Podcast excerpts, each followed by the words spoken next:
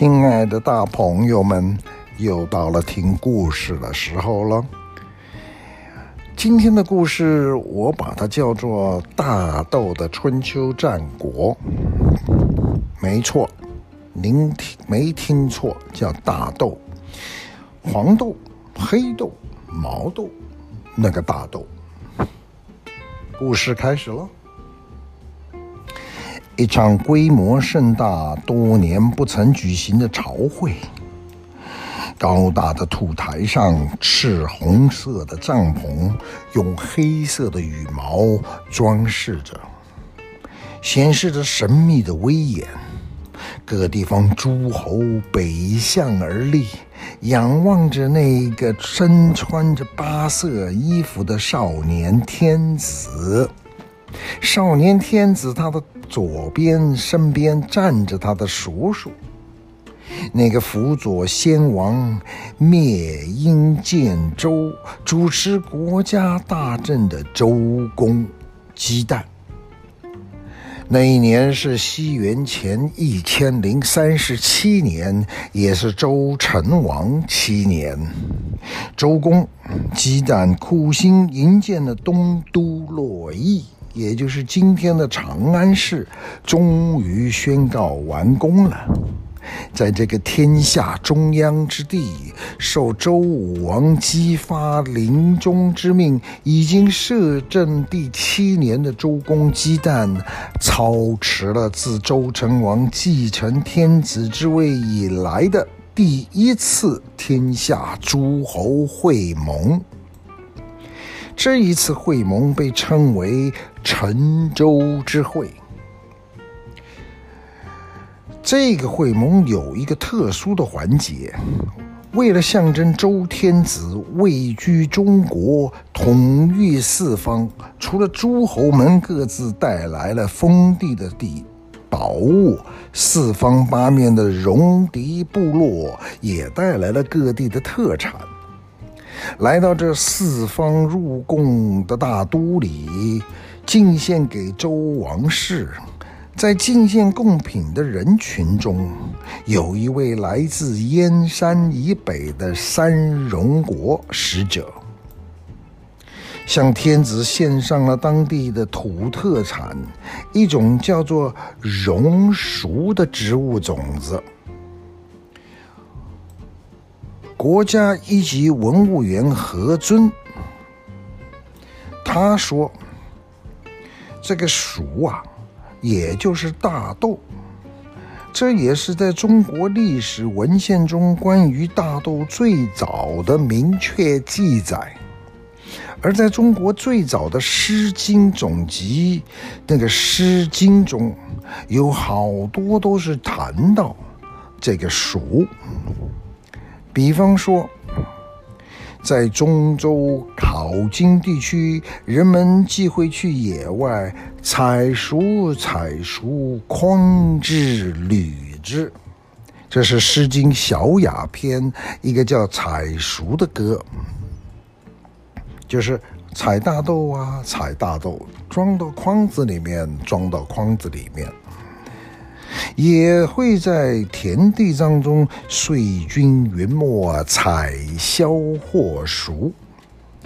意思是眼看着一年的时间剩下的不多，人们呢正在忙着采蒿收豆。采蒿，蒿是茼蒿，一种蔬菜。那采黍呢？啊，是。收获田间耕种的大豆，而此时会盟来自北部边疆的三戎一族已经将当地的黍作为自己的特产献给了后继的后裔周天子。当地种出的这种金黄色的种子，足以让这个北方民族心怀自豪。不过，大豆这种食物，此刻在中原大地还只是黍稷、黍稷这些主角的陪衬。那黍稷这个主角是什么东西呢？它是小米一类的谷物。这个熟大豆只能作为周天子和贵族们尝尝鲜的小菜。真正要等到大豆迸发出伸长的巨大力量，还要等到数百年后的东周时代，各方诸侯开始高举尊王攘夷之名而行称霸中原之时的时候，在东周那个礼乐崩坏的时代，大豆。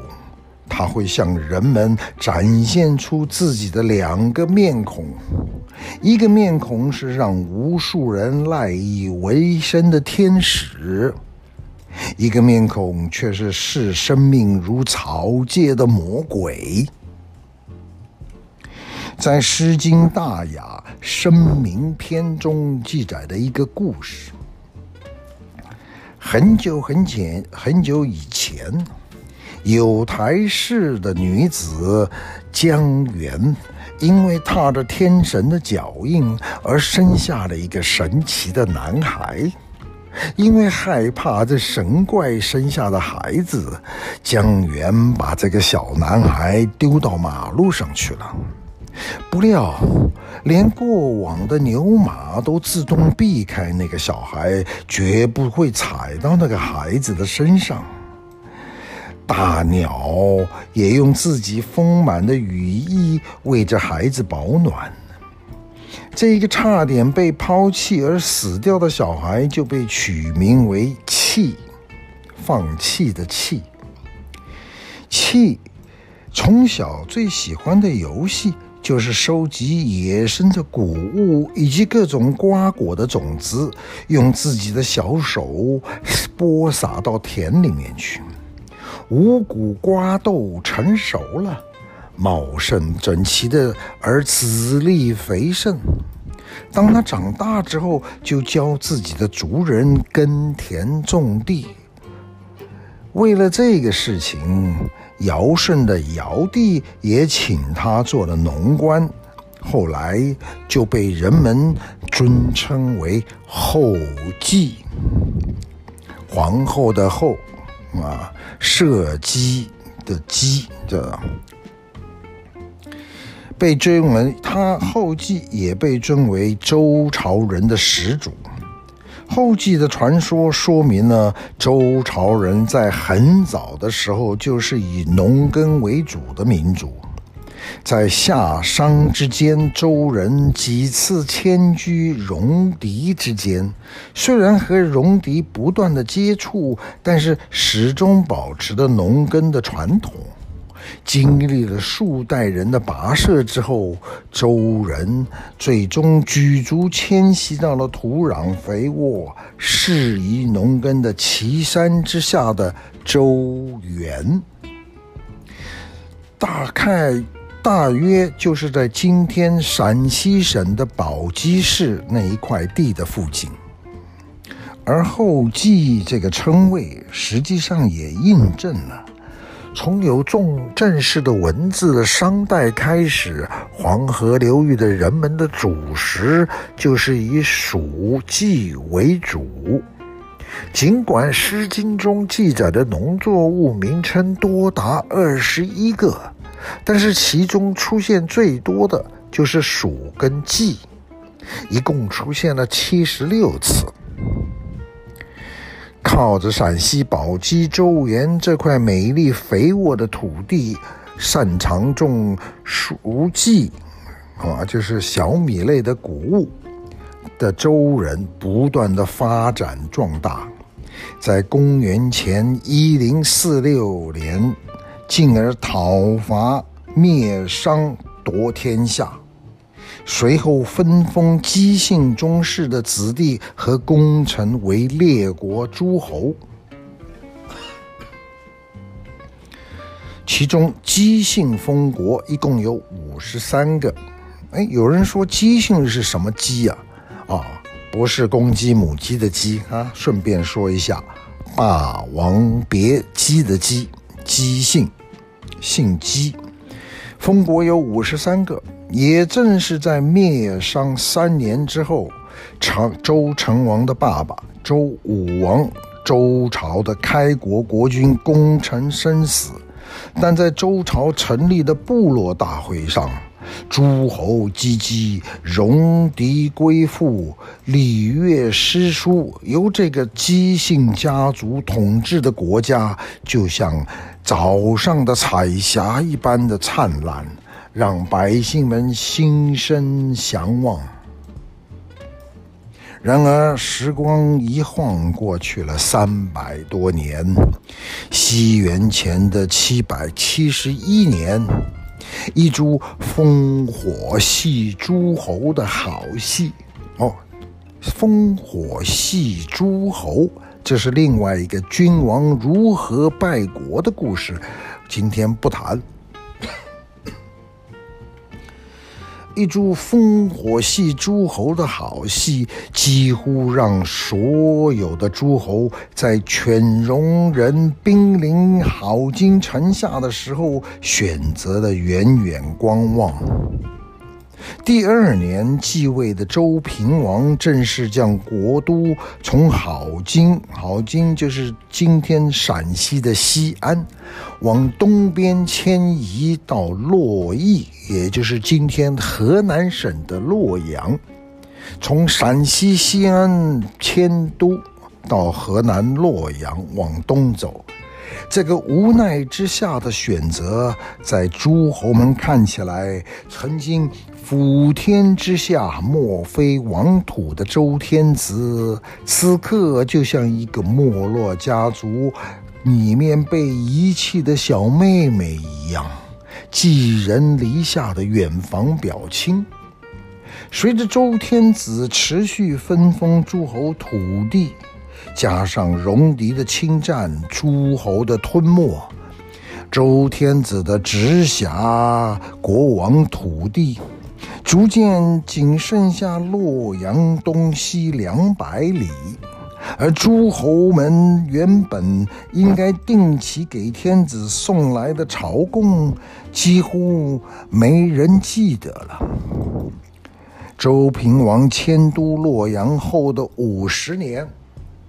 西元前七百二十五年，周平王死了，继位的周桓王因此没钱，还曾经派人向鲁国索求助丧费用、丧葬费用。再过了不到二十年的西元前七百零七年，周天子说要讨伐不听话的诸侯。郑国那一场大战，周王联军被郑国的军队击垮了。从此，天子的威信更是一落千丈。诸侯们或许在心里面冷笑了两声，从此没人把周天子的礼乐和命令当做一回事儿了。与此同时，在周王朝的西边跟北边，那些被称为戎或者狄的部落，没有了原先周王室的限制跟打压，更加是野蛮的长大，迅速的壮大起来，时不时南下，轮流侵犯中原各国。另外一边，不再听从周王室统一号令的诸侯，也都走向了一线，独立的对抗来自外族的绝攻击。数百年前为周天子献上戎赎的山戎，带着刀光剑影回来了。西元前七百一十四年，山戎入侵郑国，被郑庄公率军击退。西元前七百零六年，山戎越过燕国，大肆入侵齐国。齐僖公不得不请求诸侯救援。郑国的公子率领军队帮助齐国解了围，打败了山戎。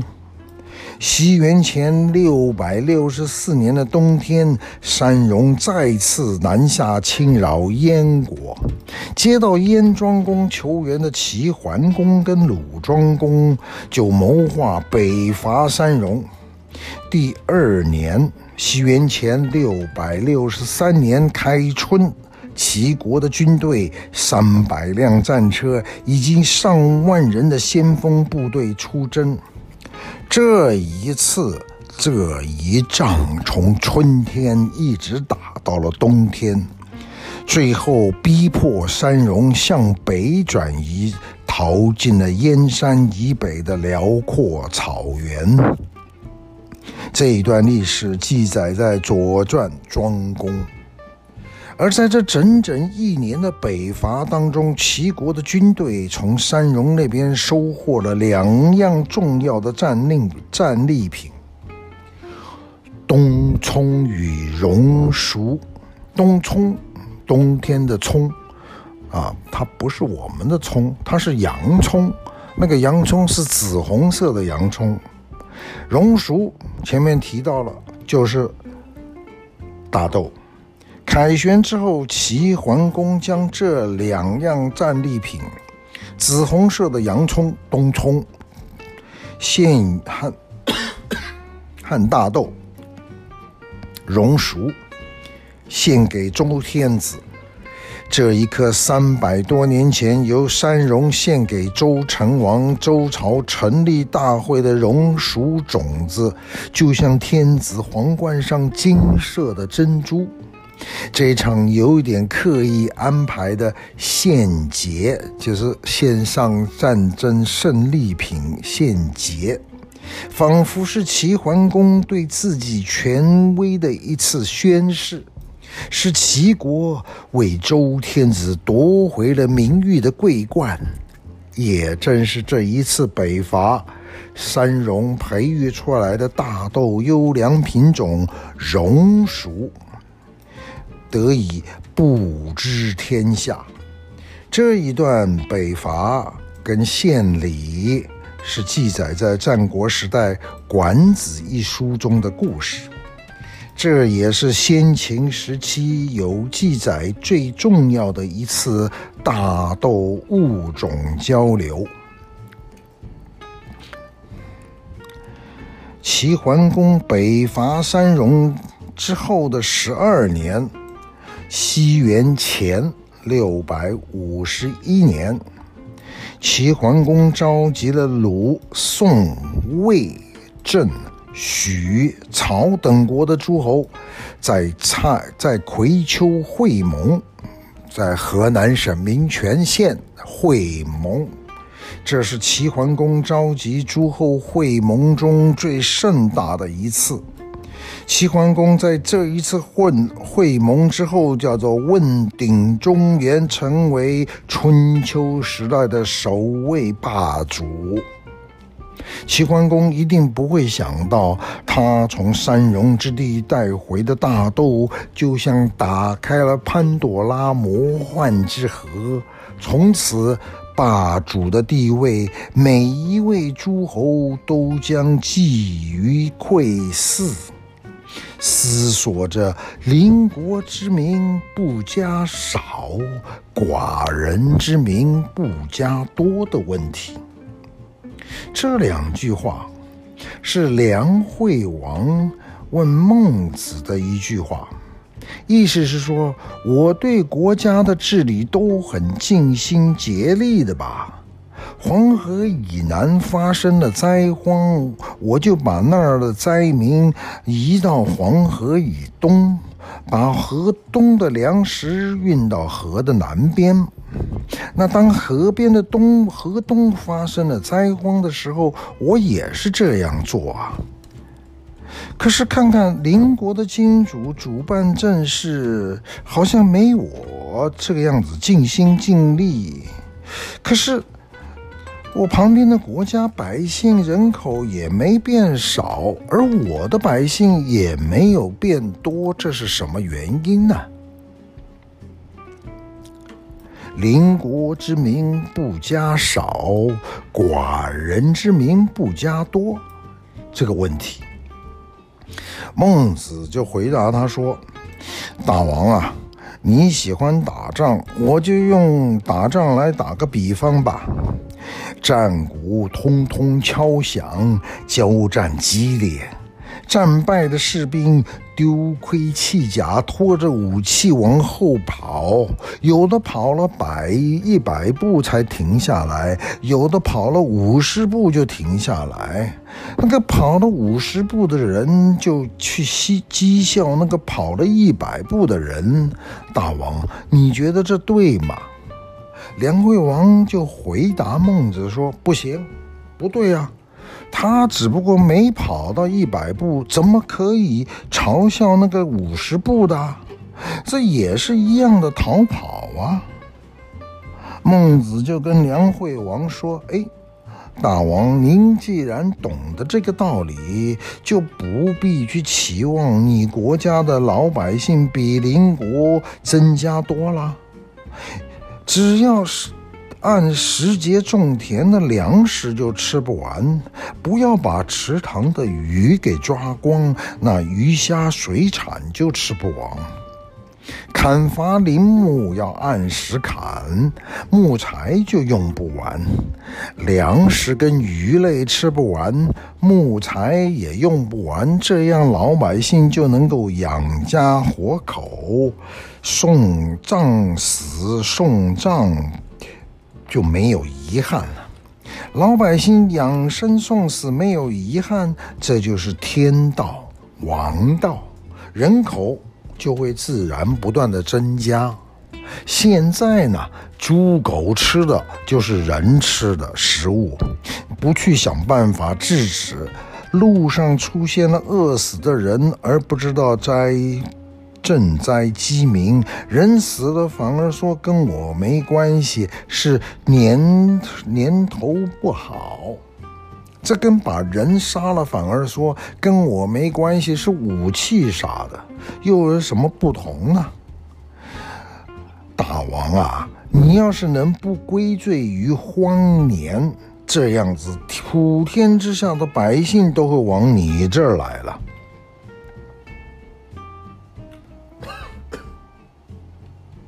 也就是这一段梁惠王跟孟子的对话，让大豆将会让无数的生灵从此被绑上逐鹿天下的战车，成为问鼎中原的生命燃料。齐桓公成为首位霸主的两百年后，西元前四百五十三年。传来了一件让所有诸侯瞠目结舌的重大国际突发事件。两年前，把持晋国国政的大宰相叫做智伯尧，联合了韩康子、魏桓子两家讨伐赵襄子。我讲了那么一长话，可能没听懂。就是宰相联合了韩魏两家讨伐赵家，哎，韩赵魏。而在讨伐的过程中，在晋阳围攻两年，那个仗打不下去，打不赢，无力再耗下的智伯就引水灌入晋阳城，想要让赵赵家灭亡。情急之时，赵襄子暗中说服了韩魏两家临阵反水，以水倒灌智家军营，智伯兵败身亡。而三家为了免除智家这个后患，韩赵魏联手屠杀智家家族两百余人，并且瓜分了智家的封地。尽管韩赵魏三家仍然当时还留着晋国的国君，实际上已经把晋国的土地瓜分殆尽，并且曾经并国十七、服国三十八的春秋五霸的晋国已经名存实亡。在这一战的五十年之后，韩赵魏。正式的被周天子封王封侯，晋国则消失在历史之中。新兴起来的魏国，夹在秦国、楚国跟郑国之间的拉锯地带，历史上称为四战之地。四一二三四战，战争的战，四战之地。魏国为了生存，只有一条路，励精图治。发掘这一块土地上的潜力，才有可能在群雄环伺中生存下来，而后才能图谋发展。这个时候，曾在秦魏边境土地当年担任多年郡守的一个人叫李立，姓李，名立，他进入了魏王的视线。这个小小的郡守在土地上推行习射令，学习的习，射箭的射，命令的命，习射令。当地邻里之间的官司纠纷都要拿射箭比赛的结果来判断输赢。比起曾经贵族之间以礼相待，这简直是太不要脸了。但这种不要脸，在三家分晋的时代里，确实是可以通行天下的生存法则。于是呢，这个郡里面的百姓只能日夜练习射箭。那结果是在和秦国的边境冲突中，李立郡太守的李立管理的郡里的人，人人都是兵，毫不吃亏。四十一岁的时候，郡守李立一跃从地方官成为魏国的相国。对于中原农耕民族来讲，成为霸主的逻辑，其实我们可以简化成一句话：有更多的土地。能产生出更多的粮食，能养活更多的人，能组建规模更大、战斗力更强的军队。而当时魏国所能控制的范围内，去除了山川村落占去的三分之一，耕地大概还有六百万小亩，可谓是地少人多。种地的民众勤快和不勤快，粮食的年产量嚯、差别很大。所以上任以后，第一件事，新宰相李立就要求尽可能的开地垦荒，将荒地分给农民耕种，并且收取一成的税金。同时，要求所有的老百姓必须要杂种黍粟、菽麦、麻，一共五种谷物，并且要充分利用土地间的空隙，以尽地利之交，提高单位面积的粮食。这一段话是记载在《汉书·食货志》的一段文字。所有的老百姓。是，土地上必须要种五种东西。这个时候啊，大豆这种作物的特点就显露出来了。大豆对土壤的要求不十分严格，在新开垦的荒地上，或是长期耕种地力下降的土地上，它还能够利用大豆的特点来改良土壤。它能适应连续种植，比起只有一个问题，比起传统的小米这一类的谷物，相对于耐旱的谷类作物，种植大豆需水量要高得多，几乎是小米这一类的谷物的三倍。这意味着农民在种植大豆的时候，就得在灌溉这件事情上花更多的心思，营建水利灌溉的工程也成为必须。在魏国治下的邺城，邺城县令西门豹破除了《山海经》中河伯娶亲的这个传说迷信之后，转手就广征百姓，沿着漳河开挖了十二条灌溉的水道，使得大片田地成为高产值的良田。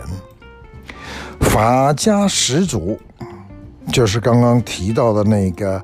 县令、宰相李立正是用这种方法榨取的魏国范围内的土地跟劳动力资源。很快，魏国迅速的强大了起来，有了当年霸主晋国的影子，开始走向东西两线开疆拓土。同样都是生产力相差无几的农耕社会。魏国的崛起引来了其他国家的模仿。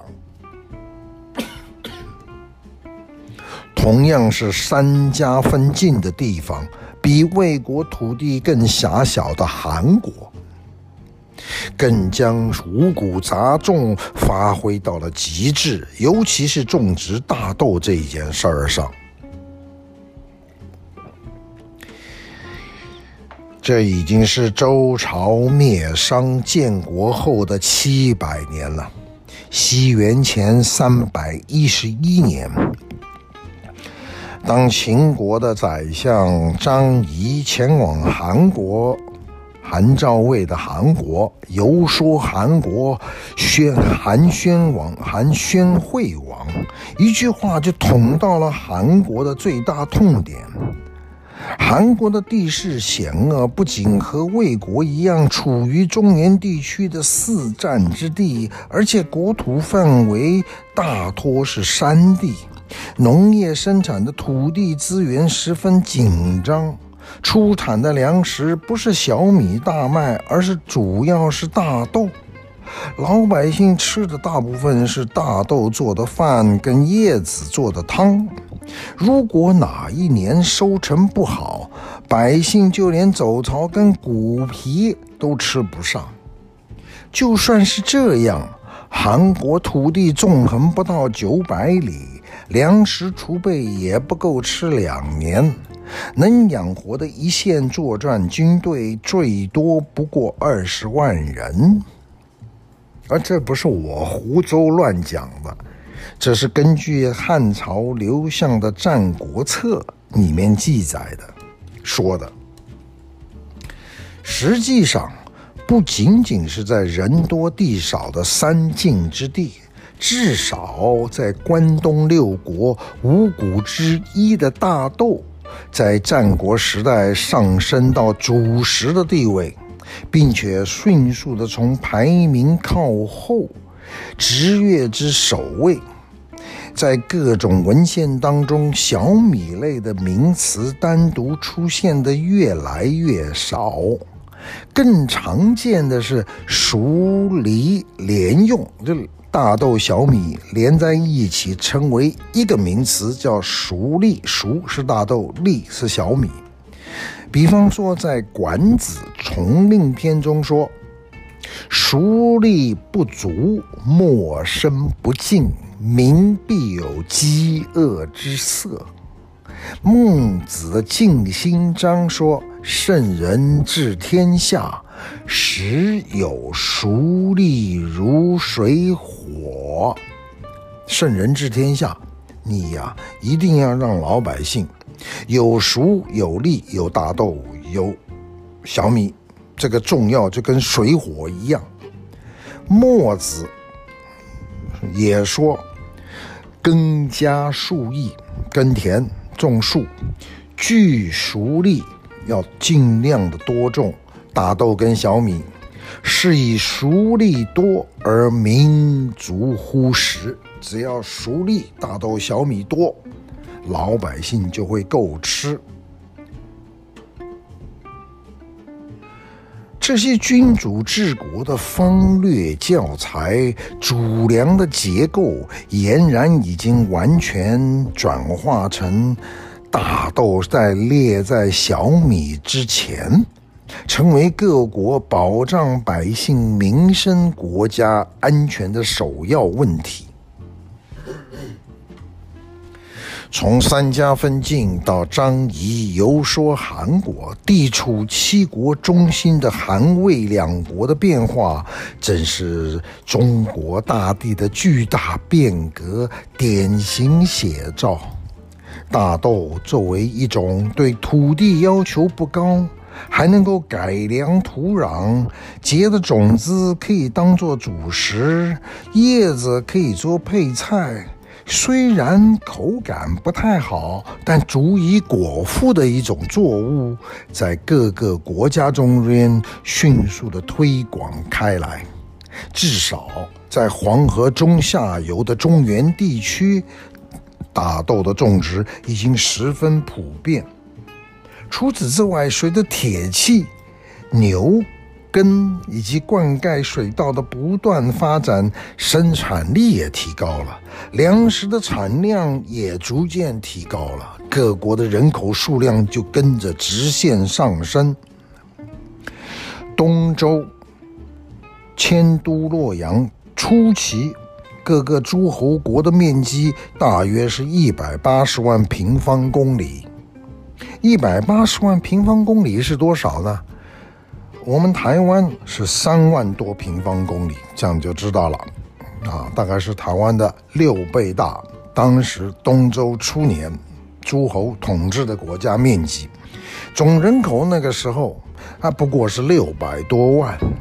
春秋时期，东周末年，诸侯总面积变成了两百万平方公里，人口。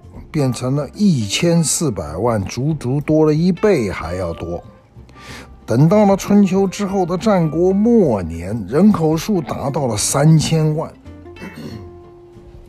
以人口密度较高的三家分晋的晋国地区为例子，春秋时代那是晋国的面积只有二十七点二平方公里，人口大约是两百五十万人。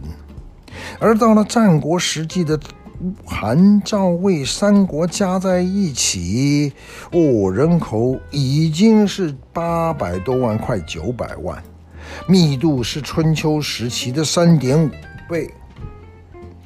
根据汉朝刘向的《战国策》记载，随着人口的增长，在魏国，由于居民田地众多，一度啊。连养牛牧马的空地都没了。《晏子春秋》一书曾经描写，齐国的首都临淄城中间是连绝成阴，挥汗成雨，摩肩接踵，有七万户人家的繁华都市。齐国的人口密度也达到了春秋时代的二点六倍。然而，如此高速的人口增值背后，大量新增人口的生活水准却陷入了越加悲苦的境界。由于秦朝的时候，先秦时期，人们还不了解大豆的营养价价值，吃的方法也主要是跟着大豆叶子熬成像羹汤一样，当做粗粮吃。数以千万计拿大豆叶子下大豆饭的平民被称为祸食者。由于由大豆喂养了他们，被卷进了这个宏大的时代，成为诸侯们谋求国力强盛，进而攻城略地、一统天下战争的资源。首先打破战场上平衡的。是一个不讲武德的人，魏国人吴起。哦，有名了。西元前三百八十九年，吴起率领的五万魏军，在阴晋之战中，一举将十倍于己的秦军击溃，成为魏国崛起、称雄战国初期的关键性战役。而这一支以一当十的军队，就是吴起主导组建名为魏武之兵的精锐重装步兵部队。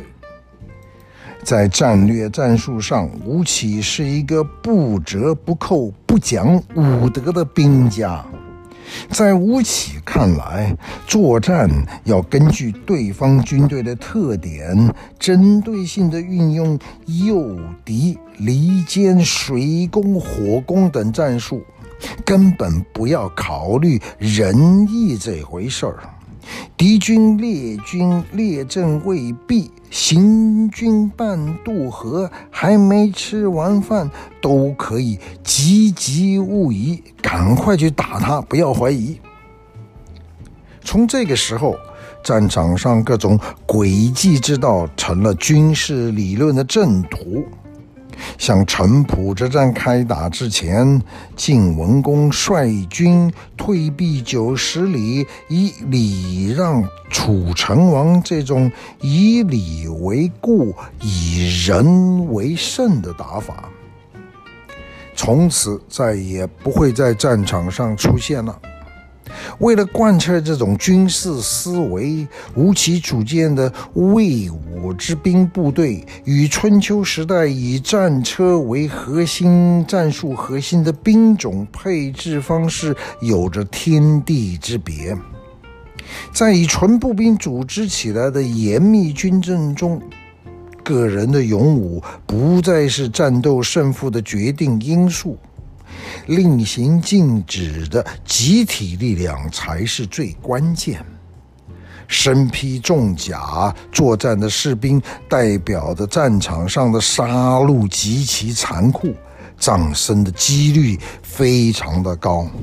战斗也不再像春秋时代那样，往往交战个一天就可以宣告结束，旷日持久的拉锯跟消耗。也不再回避春耕秋获，战场胜负的标志是由两国生士兵的生命组装成的巨兽，流完最后一滴血为止。这种战术上的变化，也让战国七雄之间的战争形态演变成了你死我活，消灭对方有生力量，以彻底击垮对方战争实力为目标的灭国战。这种惨烈的战争，反过来也意味着，任何一个以称雄为目标的国家。都必须要尽可能的养活更多的人，并且能够自上而下尽可能的动员人力物力。于是，以战争为先的集权机制出现了。春秋末年开始，原来的井田制度就已经逐渐解体。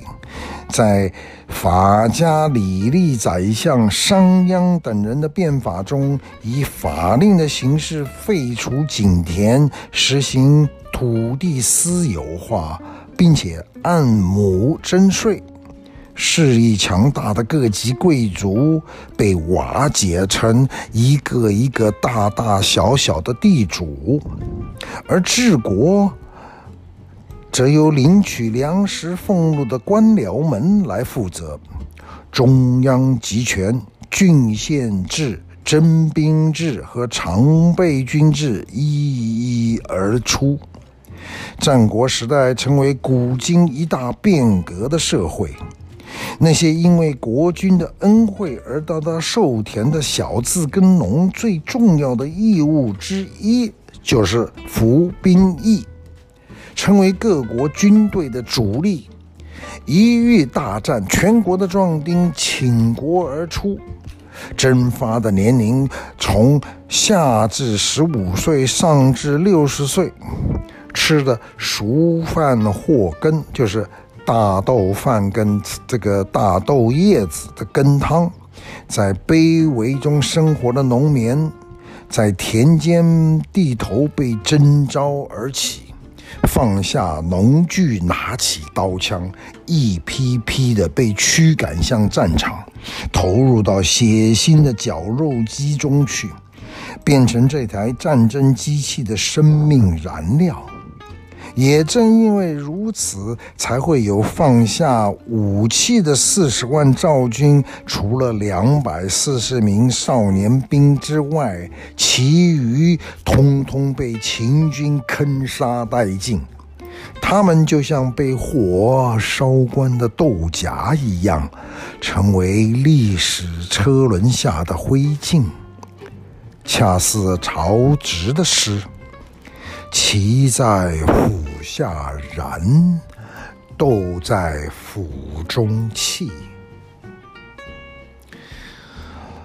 等到了秦国吞二周而亡诸侯，吕至尊而治六合。而后秦末陈涉斩木为兵，揭竿为旗，山东豪俊随并起而亡秦。历经了长达五百年的战争时代，一直到汉朝初年，社会才终于慢慢的稳定下来。在减轻赋税、劳役、刑罚等休养生息的政策之下。国家经济才慢慢的复苏。由于大豆相比于粒小米来说，单位面积产量要低，口感要差很多，其实也不容易消化。随着黄河流域农作技术提高，小米谷类的产量进一步的发掘。同时，在西汉董仲舒的建议之下，关中地区也开始大面积的推广冬天种小麦，小米跟小麦的主食地位开始再度回升，让大豆的地位随之退居其后。根据记载，到了汉武帝的时候。大豆在农作物中的种植比例已经由战国时代的百分之二十五到百分之四十下降的仅仅仅有百分之八。不过好景不长，西元前一百三十一年，汉元光四年的四月，原本应该快到了立夏。结果突然降下严寒霜冻，冻死了草木。西元前一百一十四年，本来已经是春耕季节，结果三月水成冰，四月雨雪大降，直接导致粮荒。在汉朝班固的《汉书》中记载，关东十余郡。人相食哦，十多个地方啊，人呐、啊、互相吃人。有关于严寒的记载，到了王莽时代是越演越烈。那一年，辛卯天凤三年，西元十六年二月，关东大雪深达一丈，连竹子跟柏树都冻死了。在班固《王莽传记》记载的西元十七年八月，王莽为了显示权威而铸造微豆的那一年，却突然降起大雪，百官人马中有人直接冻死。那是八月。王莽时期的这一场严寒还只是前奏。《后汉书·五行志》有记载，到了东汉末年，气候再度转冷。那是西元一百八十三年，汉灵帝光和六年的冬天，北海、东莱、琅琊等郡，连水井中都结起了厚达一尺多的冰。也正是这一年的冬天严寒饥荒中，太平道张角与屠众在次年三月五号揭竿而起。这一场严寒拉开了中国长达四百年的寒冷气候的序曲，这正是整个地球的寒冷时代。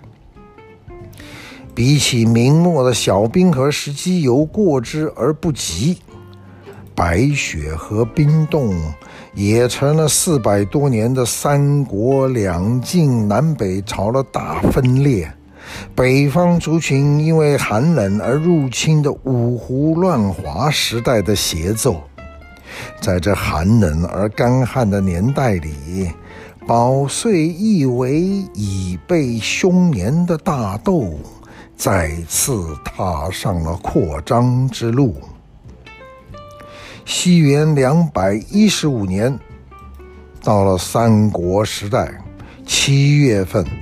曹操率军西征割伐汉中的张鲁，兵至阳平关，曹军要越过险峻的秦岭输送军粮，但显然是困难重重。为了支撑起后勤线，曹军在关中抢收豆麦作为补充，但是依然碰到了粮食危机。西元两百五十七年，三国的末期，在房玄龄的晋书《文帝纪》中有记载：魏将诸葛诞联合东吴，在淮南淮南起兵。刚刚执掌朝廷大权的司马昭率军号称五十万东征平叛。在淮北地区就地征集军粮，每个士兵都得到了三升当地仓储的什么？没错，大豆。每一个士兵分到了三公升的大豆。那是西元两百五十七年，一直到西元四百七十九年，南北朝的北方北魏孝文帝的时代。在北魏西北方，还在七月还在下大雪大霜，导致了大量的大豆冻死了。而在南边南朝，气候转冷，却有利于南方大豆种植面积的扩大。随着北方移民的迁徙，大豆也跟着衣冠南渡。在江西九江隐居的陶渊明，便整天与诗酒相伴之下，说：“种豆南山，从黄河、淮河的中原到燕赵华北，从关陇、三浦到浙东江西，大豆跟着人们的脚步。”将种子撒满了江南各地，四百年的严冬之间，严寒之中，中原长期的分裂割据，北方民族的南下入侵，战争连绵不断，都促使着河鼠遍野、鼠隶并重的景象再重新出现。也让无数饥饿的百姓赖以苟活下去。乱世之下，在王公贵族的餐盘中，豆饭祸根似乎也是一种常见，能让他们感慨到人生的食物。西元两百二十年，曹魏黄初元年正月。六十六岁的曹操病死了，曹丕接位升魏王。同年的十月，汉献帝被迫禅让，曹丕称帝。由于害怕那个才高八斗又有政治志向的弟弟觊觎帝位。曹丕想方设法要除掉曹植，在同胞手足的相残悲愤之中，曹植写下了那一首后来被认为是七步之内做成的诗：“煮豆持作羹，熟粒熟以为汁。萁在釜下燃。”豆在釜中泣，本自同根生，相煎何太急。从春秋到战国，从三国到魏晋南北朝，炎黄子孙这片土地上的老百姓，又何尝不像漫山遍野的大豆一样，燃烧自己的生命，在滚烫的锅炉中翻滚沉浮，喂养出一个一个强盛的帝国，又颠沛于一个一个喧嚣乱世。当老百姓本应该操持铁犁，手握起刀枪，在漫天的飞沙或冰雪中，鼓起毕生的勇气，齐步踏向敌阵的时候，才会发现，站在对面的，原来和他们一样同根的卑微生命。各位大朋友这个打斗的故事有没有给你们一些感想呢？